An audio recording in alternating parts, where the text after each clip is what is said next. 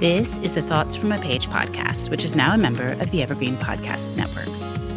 My name is Cindy Burnett, and each episode I interview authors about their latest works or others in the book world about their roles, what those roles entail, and the books they love.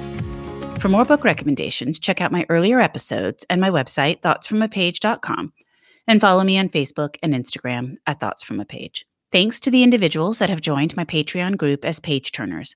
I am thrilled to chat books with you and greatly appreciate the support. Thanks to Maggie Garza of HTX Real Estate Group for sponsoring this podcast through December. Today, I am interviewing Marie Benedict and Victoria Christopher Murray about the personal librarian. Marie is a lawyer with more than 10 years' experience as a litigator, a graduate of Boston College and the Boston University School of Law. She is the New York Times and USA Today bestselling author of The Only Woman in the Room, The Mystery of Mrs. Christie, Carnegie's Maid, The Other Einstein, and Lady Clementine. Victoria is an acclaimed author with more than 1 million books in print. She has written more than 20 novels, including Stand Your Ground, an NAACP Image Award winner for Outstanding Fiction, and a Library Journal Best Book of the Year. She holds an MBA from the NYU Stern School of Business. The Personal Librarian is one of my top reads of the year and is one of my July Buzz Reads top five picks. I absolutely loved it. I really enjoyed speaking with the two of them, and I hope you enjoy our conversation. Don't you know that you're a grown up? I'm a grown up. Me too. Yep, me too. But you know, these days being a grown up can really suck. Luckily, we're grown ups who grew up in the coolest generation. We had video arcades. And also some of the best TV and movies ever made. We lived the origin of awesome consumer electronics. The list goes on and on. Yep, Generation X. exactly. And we're Gen X grown up. Every week, the Gen X Grown Up podcast explores media, tech, toys, games, and more from both yesterday and today. through the eyes of Generation Xers who absolutely love that stuff. You can find us on iTunes or wherever you get your podcasts. Or find us on our website, genxgrownup.com. Life sucks as a grown up. All right, you think that was good enough? I, I hope so, man. I'm tired. Who listens to a promo on a podcast and then goes and listens to a different podcast? right. I, I, I've never done it. right. Welcome, Marie and Victoria. How are you guys doing today? We're great. Oh, so wonderful. I'm so happy to be here, Cindy. I am so happy for you both to be here too. I have been looking forward to this interview for months. I read The Personal Librarian, I think back in February, and it will definitely be one of my top reads for the year. And I just loved Oh. it. So I've been really excited to speak with you both. Oh, thank, so you. So much. Well, I usually start out with the author giving kind of a quick summary of the book for people that haven't read it. Would one of you like to talk a little bit about what The Personal Librarian is about? Sure, I'll kick it off. This is Marie. The Personal Librarian is the story of Belle DaCosta Greene.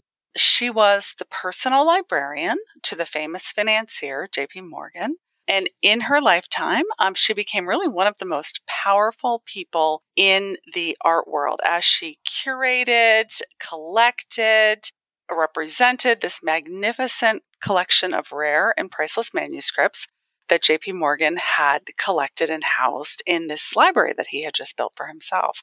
And she really rose up not just to become this powerful figure, but really one of the most prominent women in the career world. But she was only able to do so by hiding her true identity. She was actually a black woman, but because of the segregated, really racist world in which she lived, in order to really thrive and, and be as successful as she was, she had to pass as white. And when did her story become known? You know, that that's what I was kind of curious about. When did someone discover that she was in fact black? I think I'm going to let Marie answer the exact date, but when she passed away, people did not know. It was afterwards when they associated her with her father, Richard T. Greener. Correct, Marie? That's right. That's absolutely right. She died in 1950, and it wasn't until I think like somewhere in the 70s, perhaps, there was a scholarly article about her or about the Morgan and that connection between Belle and her father, Richard T. Greener, was definitively made. And it was that connection that actually Belle tried to kind of hide from throughout her life, right, Victoria? Yes. She tried to hide that connection because any connection to Richard T. Greener would have totally made her who she was, it would have outed her. So she could not be connected to her father, though Marie and I believe that she longed for him. Right. Do you want to talk a little bit about him? Because I think that is one of the fascinating components of this story is his prominence and then the fact that she was able to pass. So her father, Richard T. Greener, was the first Black person to graduate from Harvard. He was brilliant. He was famous for his oration. He went on to become a professor when uh, the University of South Carolina was briefly integrated. He got a law degree and went, became dean of Howard Law School. But what he was perhaps most famous for during his lifetime was his advocacy for equality. He was alongside people who are perhaps better known, like Booker T. Washington and Frederick Douglass. He was an advocate for civil rights, in particular the Civil Rights Act of 1875, which, if it hadn't been overturned by the Supreme Court, would have set America on a path of equal rights, you know, in, in the 1870s. But that effort failed, and really segregation and the Jim Crow laws really rose up in reaction to that. The legacy for which he fought kind of faded away. I just thought that was such an interesting contrast because that must have been even more difficult for her trying to find her place. And obviously, she did such an amazing job at what she did, but it had to be difficult with her father being who he was. I would think that would have probably troubled her some. I think it did. I think it troubled her, and that was part of her struggle in being who she was or pretending to be who she was. You know, that would have never worked in today's times because of the communication and social media and people would have connected them. And there were probably a couple of close calls even back then.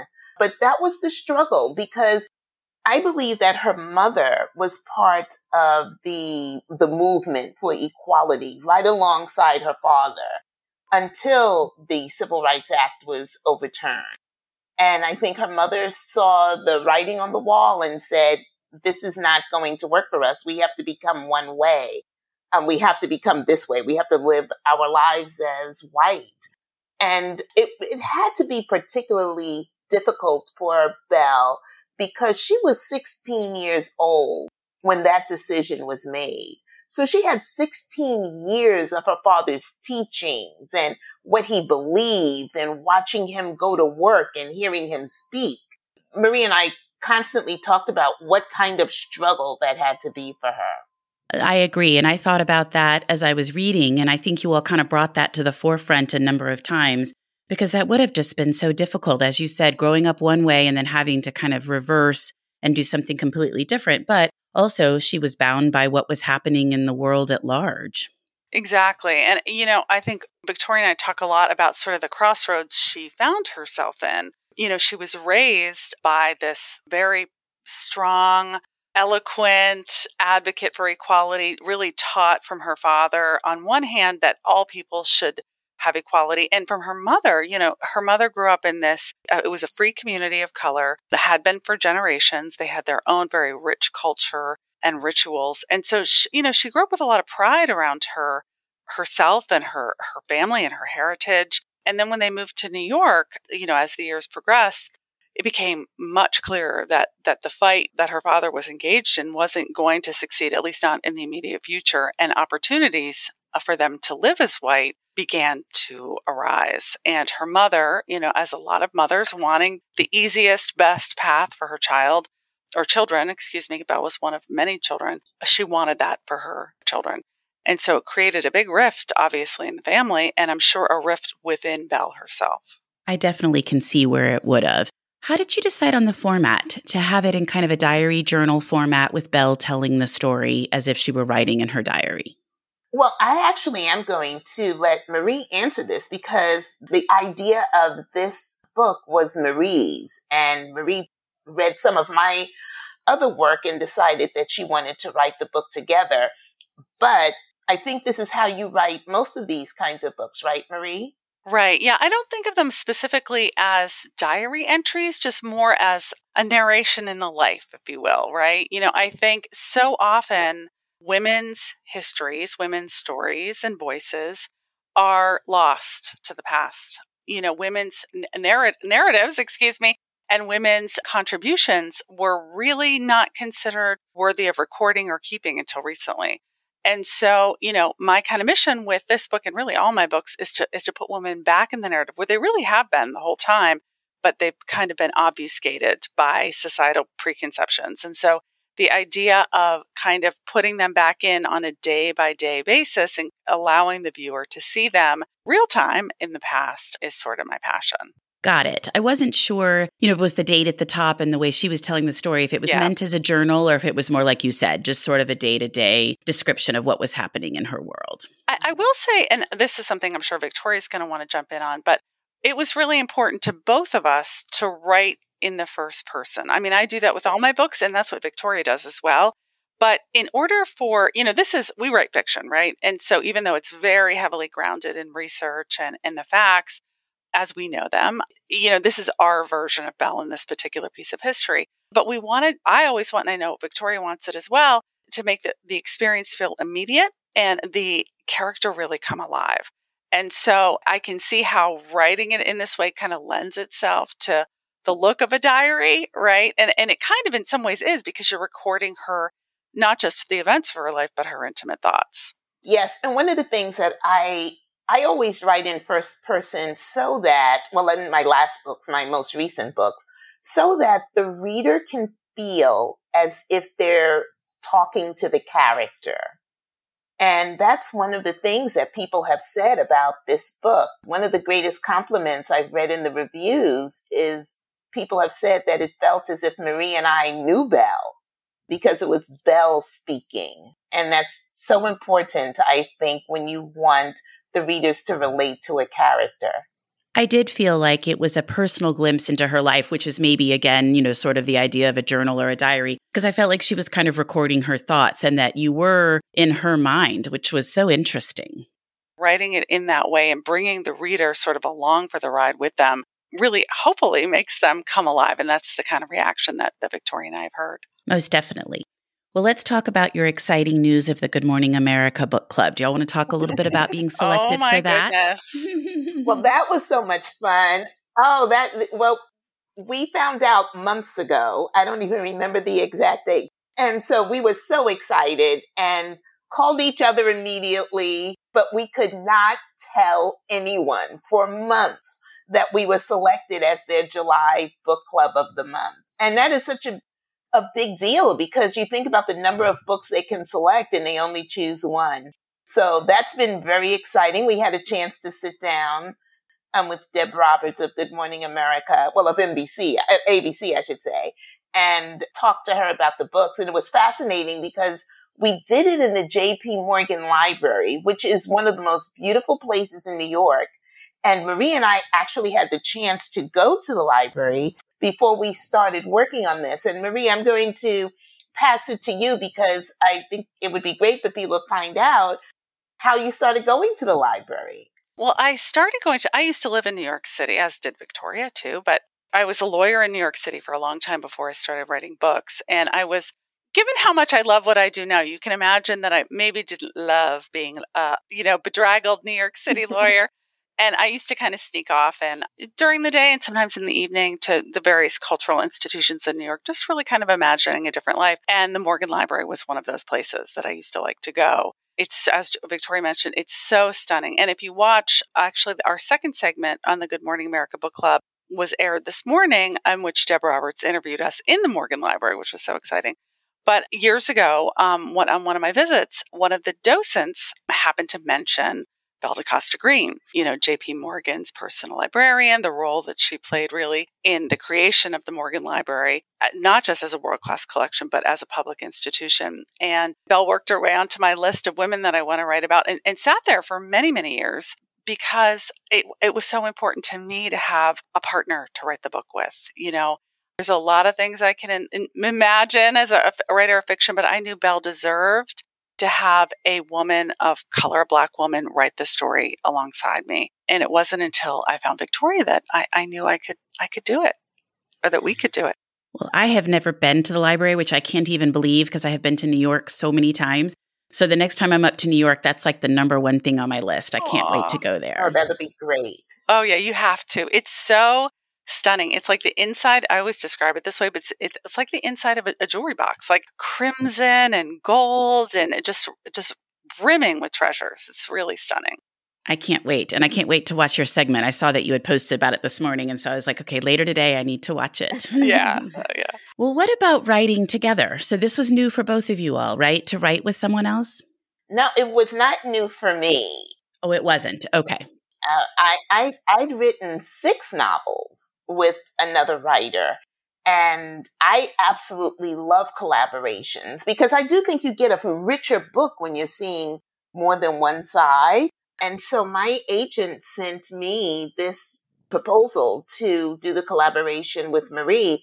And Marie had never done a collaboration before. But once we were on the phone together, I knew we could do it. I wasn't sure if Marie knew we could do it because she had never done it before. But I think you have to find your soulmate writing partner. I don't think two people, any two writers can sit down, just any two writers can sit down and write together. It has to be someone who's going to complement your strengths. Well, complement your strengths and really fill in on your weaknesses. We talked a little bit about the language, which was so much of what Marie could do. And I'm a contemporary writer, so I did not know the language of the early 20th century. But not only do you have to fill in for each other on the strengths and weaknesses, but you have to trust each other as a writer because you will change things or you will discuss things or you'll disagree about things. And both of you have to know for sure that you're doing it for the good of the book. It's nothing personal. And the first conversation I had with Marie, I knew we could do it. I felt like she was my sister. I mean, I really feel like she's my sister now. Like I feel like my parents would claim her sometimes way more than they would claim me. But I loved, loved, loved working with Marie on this book. Oh my gosh. It was like, uh, Cindy, it was like the delight of a lifetime, honestly. I, you know, when I look back at the experience of writing and now, you know, releasing the personal librarian into the world, I'm so happy that people will get to know about Belle, you know, and that when they visit the Morgan, they'll see her where she, you know, where she is and where she's been all along. But to me personally, the gift has been my friendship and my sisterhood with Victoria, really. She talked about, you know, that first time we spoke and honestly, I it was like it's hard to explain it and it's going to sound kind of crazy, but I I really felt from that very first moment that I knew that not only could we write the book, but that we could be close.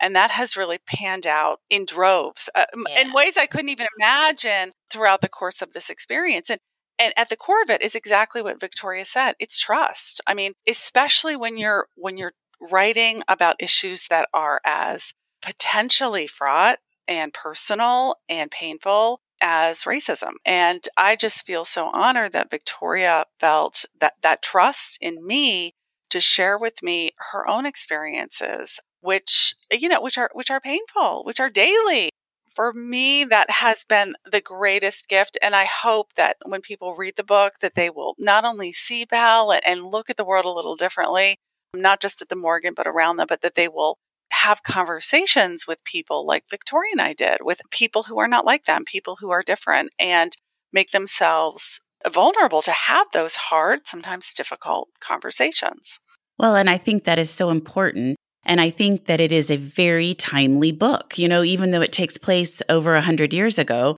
and sadly that it is timely. But I think, yeah. you know, we're learning that we need to have more of these types of conversations and interact more with people who are in a different situation to understand better and not just, you know, say the words, but try to really walk the walk versus just talk the talk. And Cindy, you know, one of the blessings of this book with Marie, when we were sitting down together to do it, was we did our edits right in the middle of the pan, well, the beginning, I guess, of the pandemic. And while we were doing that, then the whole Black Lives Matter movement started after May. And so not only were we writing Belle's story and really trying to bring to life the issues and the struggles that she had to deal with with race because she was living in two worlds. But then we had to talk to each other every single day about what was going on.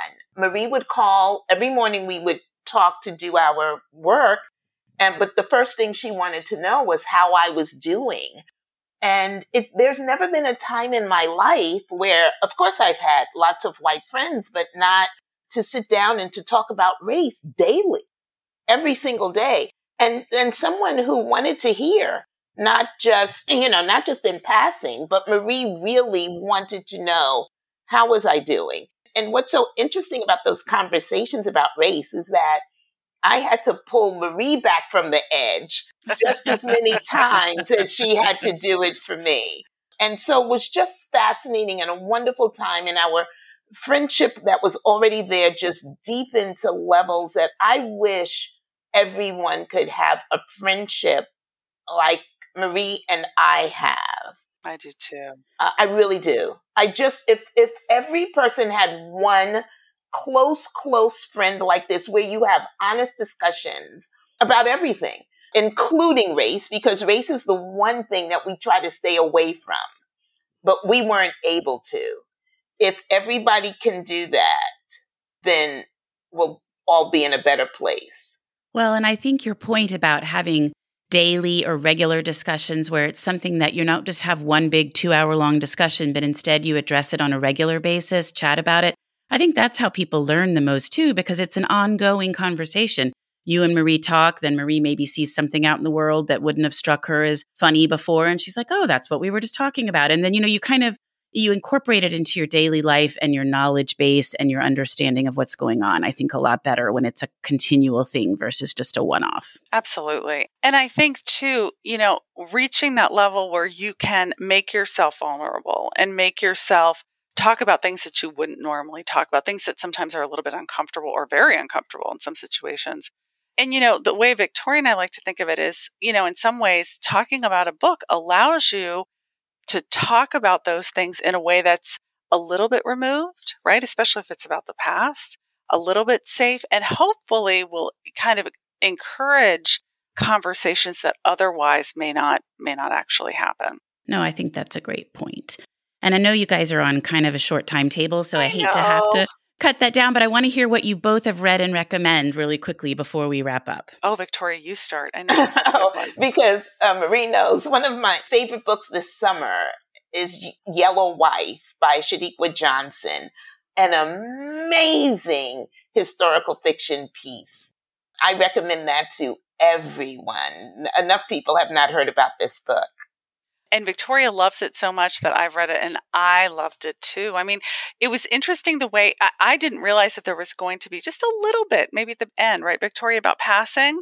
And it was Yes. it was amazing the way in which I having written this book and looked at these issues so deeply, how much that resonated with me. And our book is not a book about passing per se, it's about Belle DaCosta Greene, and that's you know a big facet of her life.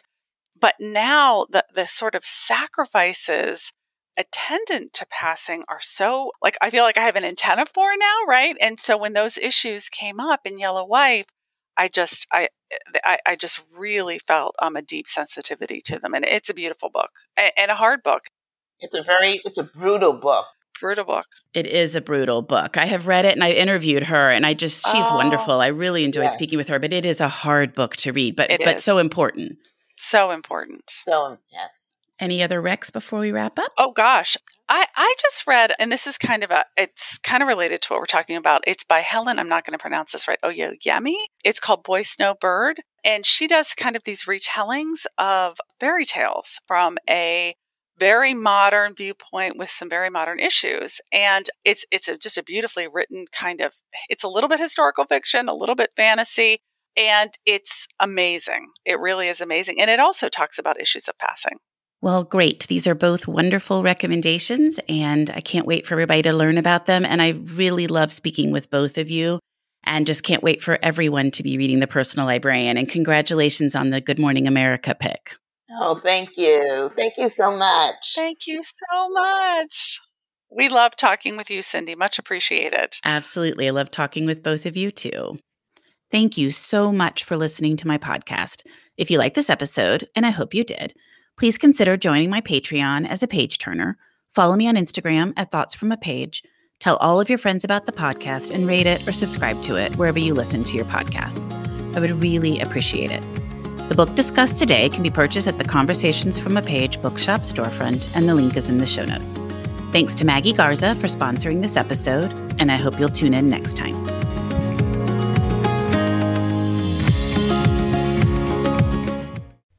Are you tired of seeing your teen or young adult struggle on a path that clearly isn't the right fit? Is your teenager confused about which direction to take after high school? The future of work is changing rapidly, and our kids need to know all of the options available after high school so they're empowered to make the choice that is best for them. In each episode, we explore the latest trends that are shaping the opportunities of today and tomorrow. I'm your host, Betsy Jewell, and this is the High School Hamster Wheel Podcast.